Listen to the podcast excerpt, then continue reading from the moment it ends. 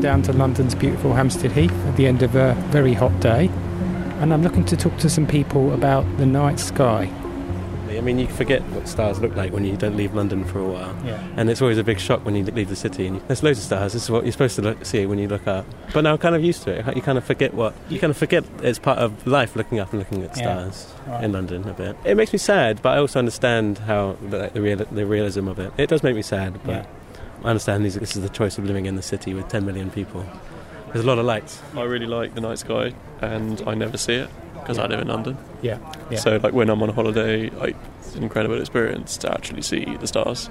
yeah. And yeah, I definitely regret that that this is the case in London. Yeah, I don't think about the amazing glow of the city. I think about the glow of the city is destroying the amazing glow of the universe. I think something is lost when you can't see stars at night because I think it's just such like a simple joy in life is being able to look up at the night sky. And I don't think it's too much to ask because even in our homes I don't think people like harsh lighting. Like people enjoy warm and soft lighting. So why wouldn't we do the same out and about? When was the last time you looked up at the night sky? What did you see?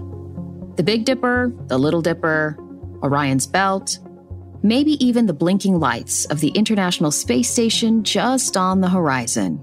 Or if you live in, near, or within close proximity to one of the major urban cores around the world, you may have seen a dull orange hue illuminating the night sky, with only the clock to signify that yes, it was the middle of the night. What is lost if we look to the stars? The very thing that led sailors home or provoked a million thoughts about our place in space, time, and beyond, and we can't see them. Is light pollution from the built world at the price of star filled nights the ultimate buy in for our modern existence? Or are the issues and reasoning behind our illuminated night skies more delicate than we realize? In 2016, Science Advances noted that 99% of the US and Europe live under light polluted skies, with 80% of North Americans and 60% of Europeans unable to see the Milky Way. National Geographic recounted in 2019 that after the 1994 Northridge earthquake, the sight of the Milky Way hovering over Los Angeles startled residents who called emergency services about the mysterious cloud hanging over the city. Moreover, the BBC notes that exposure to artificial light at night has been linked to diabetes, certain cancers, and mood disorders. Lastly, in 2021, Ruskin Hartley, the CEO of the International Dark Sky Association, told the BBC Every single creature that has been studied in terms of the relationship between light and those creatures' habits has found detrimental impacts. With our love for electric light, how has that dependency affected the natural world which moves around us and lies within our circadian rhythms? Is there a way to have our light and keep it out of the night sky? Or are we too far gone into the void that changing one of the aspects which makes our built world possible is one ask too much? I'm Miriam So. This is Changing Places. In order to understand how we got here, I'm going to chat with Gregory Francis, Director, Rights of Light and Daylight Sunlight, Avison Young, about how the built world is working to improve its relationship with the night sky. Throughout this episode, we'll hear from an expert in the field of dark sky research, Dr. John Barentine, Executive Director and Principal Consultant, Dark Sky Consulting LLC, and we'll learn more about the state of the night sky and its future. Gregory Francis, welcome to Changing Places. Gregory, if we look at modern cities, buildings, and most downtowns, they're illuminated at night. Places like Times Square come to mind. If we take a step back, how does light pollution affect not just that immediate area, but even towns 50 to 100 miles away? That's a great question. So, taking your example of Times Square or a similar area in London, such as Piccadilly Circus, clearly any visitors in those areas know what to expect or are actively seeking to experience the bright lights of the city. As such, in terms of the immediate area, I would argue that the amount of lighting is intentionally high and therefore appropriate for that for that context. However, as you suggest, an issue can arise when this then unintentionally affects other areas of a very different character. So, if unchecked, bright illumination from the immediate area can, say, bounce off surfaces such as nearby buildings and the ground, with some light then reflected upwards and therefore contributing to what is called sky glow. And this cumulative sky glow can be visible for many miles away from the actual source itself, particularly against a dark backdrop on a clear evening. That's disheartening a little bit to hear, I think, for folks who really care about the night sky. If we look even deeper into areas within places like London that have green spaces like Hampstead Heath, how do we separate the illumination from the city versus the village like feel of Hampstead? Yes, we've got these areas that are pretty much side by side. If anyone knows Hampstead, it's very much like a green oasis in the middle of a very dense major world city. And keeping those two conflicting characteristics complete and intact is a challenge. How do you deal with Hampstead Heath and how do you deal with the surrounding areas? Greg, I'm curious about containing light pollution. Is there a way for a place like London or any other city to be able to contain light pollution in, into its just its downtown or business district versus it uh, creeping out into more residential areas? Yes, another good question. I mean, again, this comes down to the local management, I think, of the environmental zones, and then further ensuring a good lighting design as part of any new development through the policy or even installations. For example, in the UK, we've got the Clean Neighbourhoods and Environment Act of 2005, which officially made prejudicial artificial lighting a potential statutory nuisance enforceable through the courts. And just as, as, a general principle, good lighting design doesn't seek to eliminate artificial lighting, but seeks to aim to manage it effectively, whether it's in new designs or in existing installations.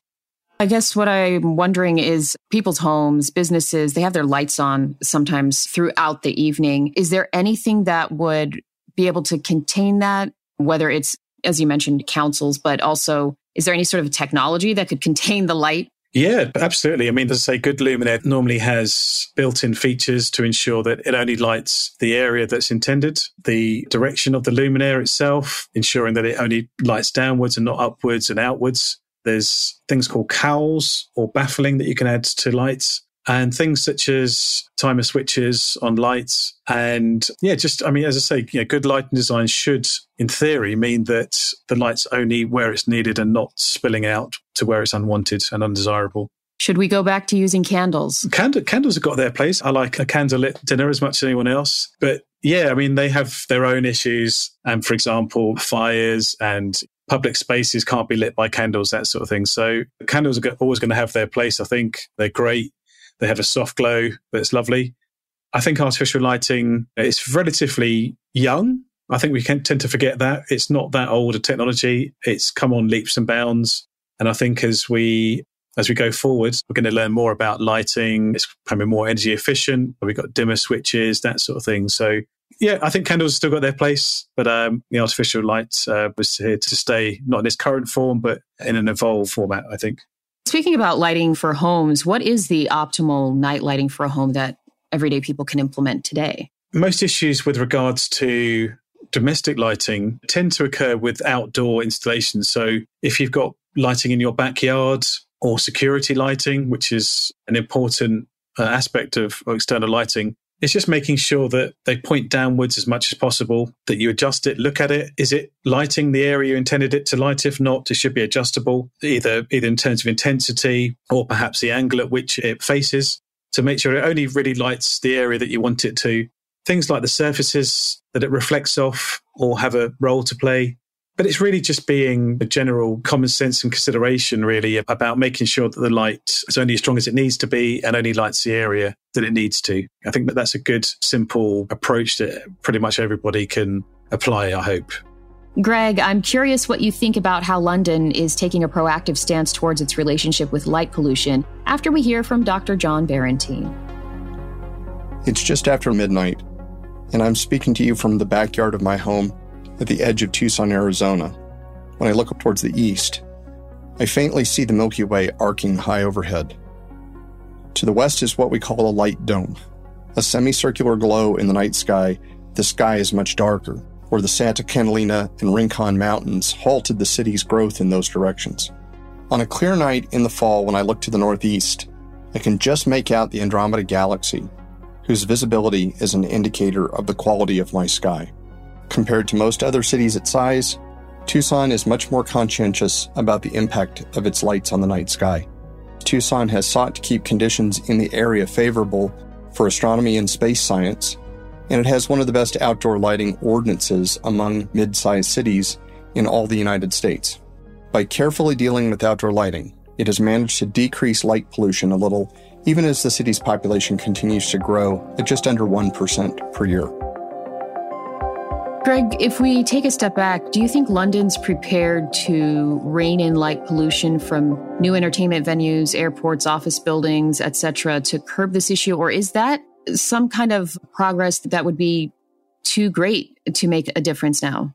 London and other world cities, they've always been progressive, exciting, and dynamic. That's not going to change, I don't think. What I do think is that all these world cities, particularly London, tries to be responsible alongside being progressive, exciting, and dynamic. And the the approach in London that I've seen as part of my work here is to really try to find the sensible middle ground where the potential negative effects of light pollution are identified and effectively managed, while still also allowing the city to evolve and maintain its edge. You mentioned London, but I just should say that we have lots of large cities in the UK, such as Manchester, Birmingham, Liverpool, Bristol, and all of those same principles apply very much so to them as well. Greg, for folks who aren't in the industry, what is a light pollution assessment and what are some of the attributes you're trying to understand when you undertake this assessment? We're fortunate in the UK to have a whole range of best practice guidance notes for lighting design underpinned by a rigorous town planning system and wider legislation. So these best practice guidance notes help us to identify when poor lighting design spills beyond the boundary of the area being lit, which is something in the industry we call obtrusive light, which is also interchangeably referred to as light pollution. In a nutshell, the two main potentially problematic types of obtrusive light are light intrusion, which is the uncontrolled spillage of artificial light to nearby dwellings and premises. And secondly, sky glow, which is the brightening of the night sky. There, there, are lots of other different types of obtrusive light, but those are the two main ones that have arguably the biggest effect and need to be managed most effectively. So for light intrusion, uh, simply the assessment's aim is to first appropriately categorize the environmental zone and context. So that's going back to what we were saying about making sure we categorize the zone itself. And then so that's the first stage. And then secondly, considering whether the lighting installations effect would be appropriate or within acceptable limits for that particular environmental zone context. If the installation is a proposed one, so it just exists on paper or computer screen, we undertake that by computer modeling and assessment simulation. Or if the installation is actually existing and is a cause for concern, then of course we can use direct measurement using light meters for those to measure how much light is being projected onto, onto windows nearby. For sky glow, the aim is to assess the what's called the upward light ratio, and that's just a fancy term for the percentage of light from an installation which goes directly into the sky and therefore cumulatively contributing to the sky glow. Again, this is usually modeled by computer analysis for proposed installations and direct measurement for existing ones. And those are the standard basic methods, but there are a variety of other approaches that we can take if a more bespoke or tailored assessment is required in addition to those to make sure it's adequately considered. Stay tuned for the next part. And just a reminder Changing Places is a podcast brought to you by Avison Young that continues to explore and question our complex relationship with the built world around us. I'm your host, Miriam Sobré. I hope you're liking the show so far. If so, please share Changing Places with your friends. Welcome back to Changing Places. Before we get back to my conversation with Gregory Francis, let's go back to London's Hampstead Heath to hear what folks think about light pollution in their hamlet.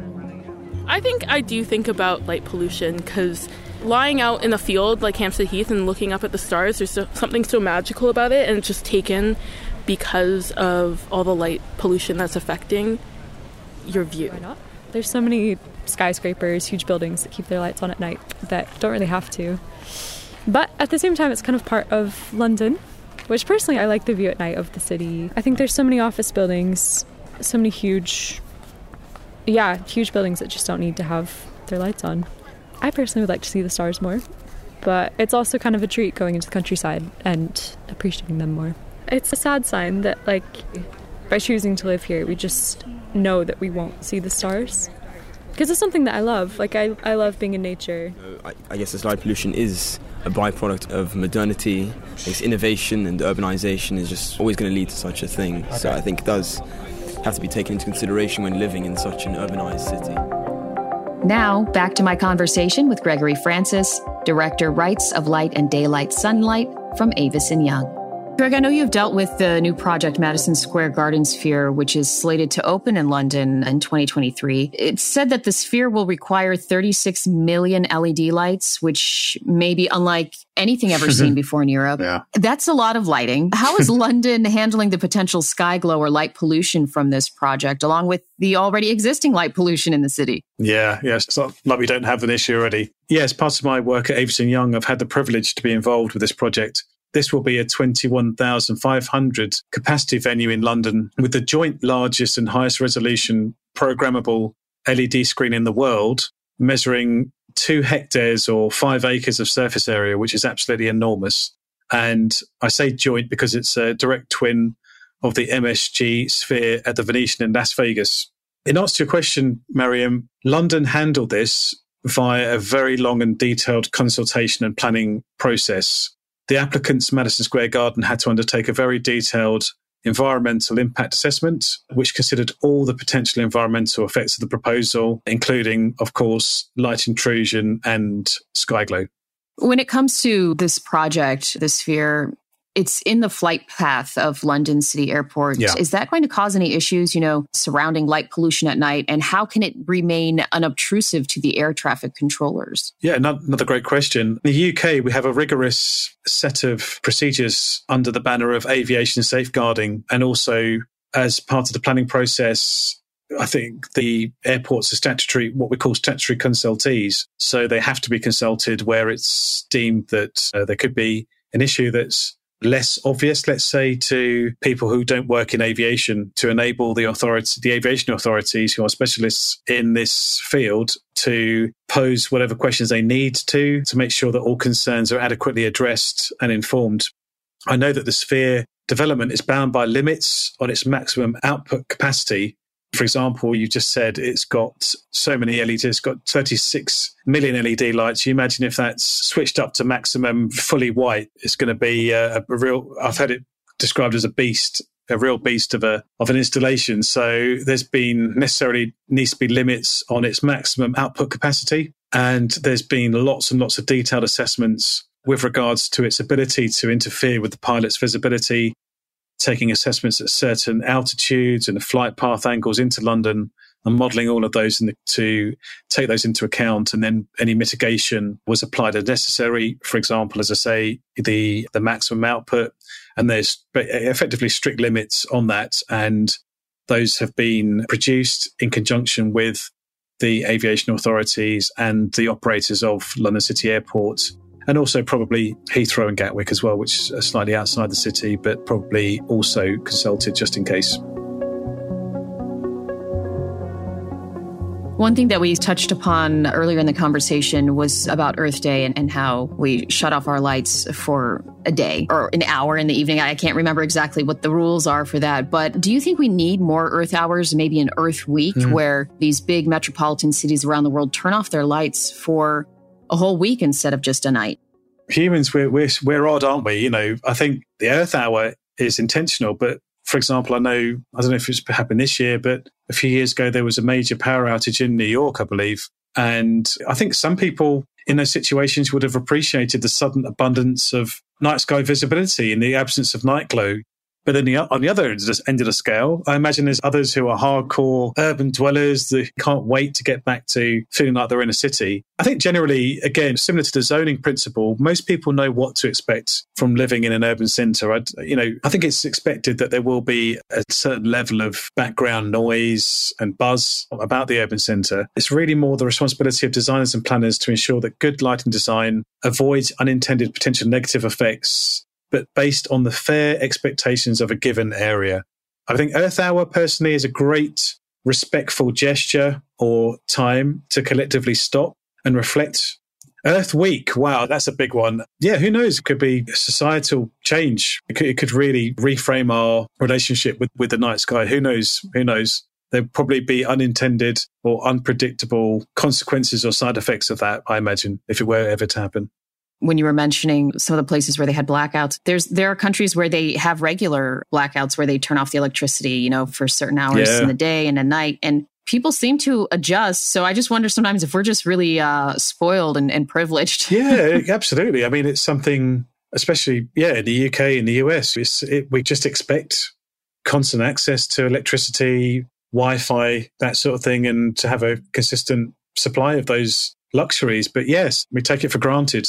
We are spoiled in some ways, and maybe Earth Hour reminds us of that. Going without something for a period of time certainly in my case anyway, makes me appreciate it all the more when it returns. Absolutely. And I wonder, with regards to educating the public, is there more education needed to catch up with science for folks to understand the benefits to their health and their sleep when you have a dark night sky? There's actually already an ever growing body of research into these links between health and quality of sleep, including the significant contribution of light to organisms, and I say that purposely, it's not just humans here, natural sleep wake cycles, which is also, to use a scientific term, circadian rhythms. The circadian rhythm is proven to have a significant effect on important areas of medical concern, such as mental health, diabetes, and obesity. And if, uh, in a simple sort of non-medical way of explaining it, it's essentially the body's body's clock, the body clock, knowing when it's time to sleep, to switch off, to regenerate. If the body's getting thrown out by the wrong type of lighting at the wrong time of day, it's not going to know when it has time to reboot itself properly. And policy, design guides, legislation are all starting to take this on board in varying degrees. And a really good example of that, for example, we have seen the kind of widespread introduction of what I call time responsive color shifting on mobile phone screens late in the evening because of this research about certain colors triggering negative responses in the circadian rhythms. And these color shiftings on the phones try to lower the potential negative impact to our circadian rhythms. But the aim is to reduce and get you, get your body ready for a good night's sleep. Greg, if we look ahead to the next decade or two, what does the future hold in store for light pollution in the night sky? We'll dig into that after we hear from Dr. John Barentine. When it modernized its street lighting in the middle of the last decade, Tucson decreased its overall nighttime light emissions by up to 20%. Despite the changes here, we don't find any evidence that there was a negative impact on public safety or crime during overnight hours. Tucson is an example of how cities can grow and thrive while lowering energy consumption and costs to taxpayers, but without harming the night sky in the process. But as I'm quick to point out, Tucson is very unusual in that regard. Most cities don't share its concern about the integrity of the night sky, and the past decade has seen cities all over the world growing brighter at an alarming rate. Averaged over all the countries of the world, light pollution appears to be growing at about double the rate of population growth. Greg, if we look ahead to the next decade or two, how do you see the built world evolving to become less of a burden on the night sky through light pollution? In short, I think it's through the process of scientific research finding its way into our building design guides, policies, and legislation. That's effectively how we're going to evolve. The academics progress their research, make it intelligible to us in the real estate community, and pressure gets put on the policies, uh, design guidance, and legislation around these matters to make sure that we're adequately, effectively responding to these findings. Well, I want to thank you so much, Greg. It's been a pleasure speaking with you. Thank you so much for taking the time. No, likewise. Thank you for having me. It's been a real pleasure. Let's hear from John Barentine before we go back to London's Hampstead Heath. The world didn't set out to have bad lighting and light pollution. We got there slowly without knowing what was happening. And we could change the situation in just the same way. But in order to do that, we have to choose a different outcome. I sense great cause for hope. More people than ever are becoming aware of light pollution, not only in how it causes harm to our world, but how easy the problem is to solve. When they make the choice to reduce light pollution, they'll see immediate results. It's the only environmental pollutant that leaves the scene at the speed of light as soon as the pollution stops. In a world where we face big and serious problems that may take generations to fix, this one is a no brainer in comparison. And I am hopeful that solving this problem is a choice that many people will be willing to make. We're in a, in a, at a precipice point between modernization and the natural world. And I feel like we've started the ball rolling and have destroyed the natural world and will continue to destroy it. So I think losing the stars is probably the first step in a long chain of destruction that is beginning. The planet is what, it's like 4.5 billion years old and we're we've created this problem. If it's something that's important and it is light pollution affects ecosystems. It affects a lot more than just looking up at the night sky. That's such a benign reason to want to change light pollution. We should be making more of an effort for the other creatures that live on this planet as well that are affected by what we put out there I think detachment from nature is a uh, part of the affliction of the modern age. Detachment from nature is a, is um, one of the reasons we're also depressed and anxious. Yeah. So yeah, I, I, I, don't know if if, um, if we can ever det- if we can ever really get away from that. But. As far away as the cosmos may seem, they do play an active role in our daily lives. Our addiction to artificial light may be the greatest and most misunderstood thing to ever happen to humankind. Yes, being able to read all night, watch that new series as soon as it drops, and navigate our way down an unfamiliar street are benefits. But at what cost? When it comes to lighting, nothing is free. Carbon emissions are a product of having electricity. The disruption to our natural sleep patterns is also at stake. Meantime, wildlife, which has evolved for billions of years now, must alter their migratory patterns and natural rhythms to hew to the demands of our built world. The answer isn't as simple as turning off the light, going into caves, and remembering the good old days. For every Times Square, should there be a certified dark sky site where people can go to marvel at the brilliance of our entire natural world? Maybe I sound like a romantic, but marveling at the Milky Way or pondering what lies beyond that distant star could inspire the next generation of poets, thinkers, philosophers, and artists. And yet, if they can't see it, does it exist beyond a mere abstraction or an image online? Maybe it's time we turned off the lights for a bit and let our eyes adjust to the wonder of darkness. Who knows? We may see things clearly for the very first time. I'm Miriam So. This is Changing Places. Changing Places is brought to you by Avison Young. Our producer is Andrew Pemberton Fowler. Our sound engineer is Patrick Emile. Our producer assistant is Hugh Perkich. Additional production support is provided by Jar Audio.